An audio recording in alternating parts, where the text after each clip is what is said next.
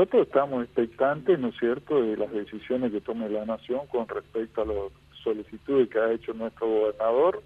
Eh, en un primer eh, momento, en un primer lugar, eh, ha priorizado la apertura de puente este, en el límite entre Iguazú y Pos, este, así que esa sería la vía que está solicitando nuestro gobernador y que el presidente en un momento se había comprometido y que hasta ahora no hemos podido tener esa apertura. Y seguramente cumpliendo eh, función de prioridades también seguiríamos para otros sectores de la provincia y eh, no escapa la, también la petición seguramente en algún momento de eh, puente que nos une con Encarnación.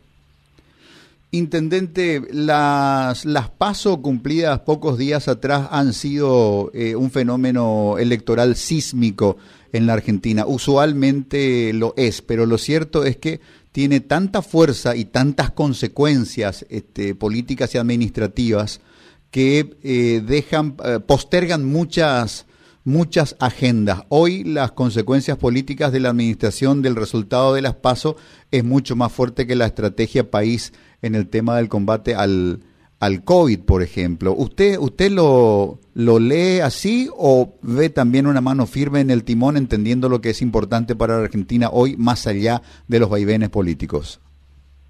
No, los vaivenes políticos siempre existen, eso no lo vamos a, negar, ¿no es cierto? Pero este, creo que hay agendas de, eh, diríamos, del Ejecutivo que se respetan porque son prioridades para resolver temas que eh, tenemos todos los días. Eh, la, la, parte política es una circunstancia, un momento, pero la acción se tiene que realizar, el trabajo se tiene que realizar todos los días. Intendente, ¿cómo, cómo siente o qué, qué cifras, con, con qué optimismo mira las cifras de vacunación en su provincia y en, en, su ciudad? ¿Ya son zonas seguras donde falta poco para que se esté en números óptimos?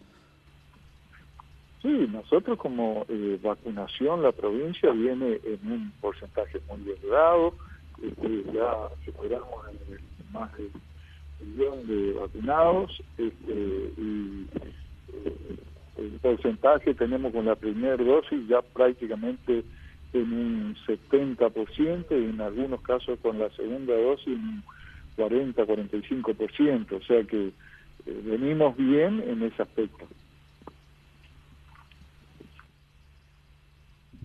Y no, no hay, eh, digamos, esa rigidez que nosotros vemos que acá hay eh, con, no sé si llamarle estilo, pero sí una decisión muy dura del, del gobernador Gildo y con, en cuanto al celo en el cuidado de los, de los límites provinciales. En, en ese sentido, ¿es, ¿es más fluida la cuestión entre Misiones y sus provincias vecinas?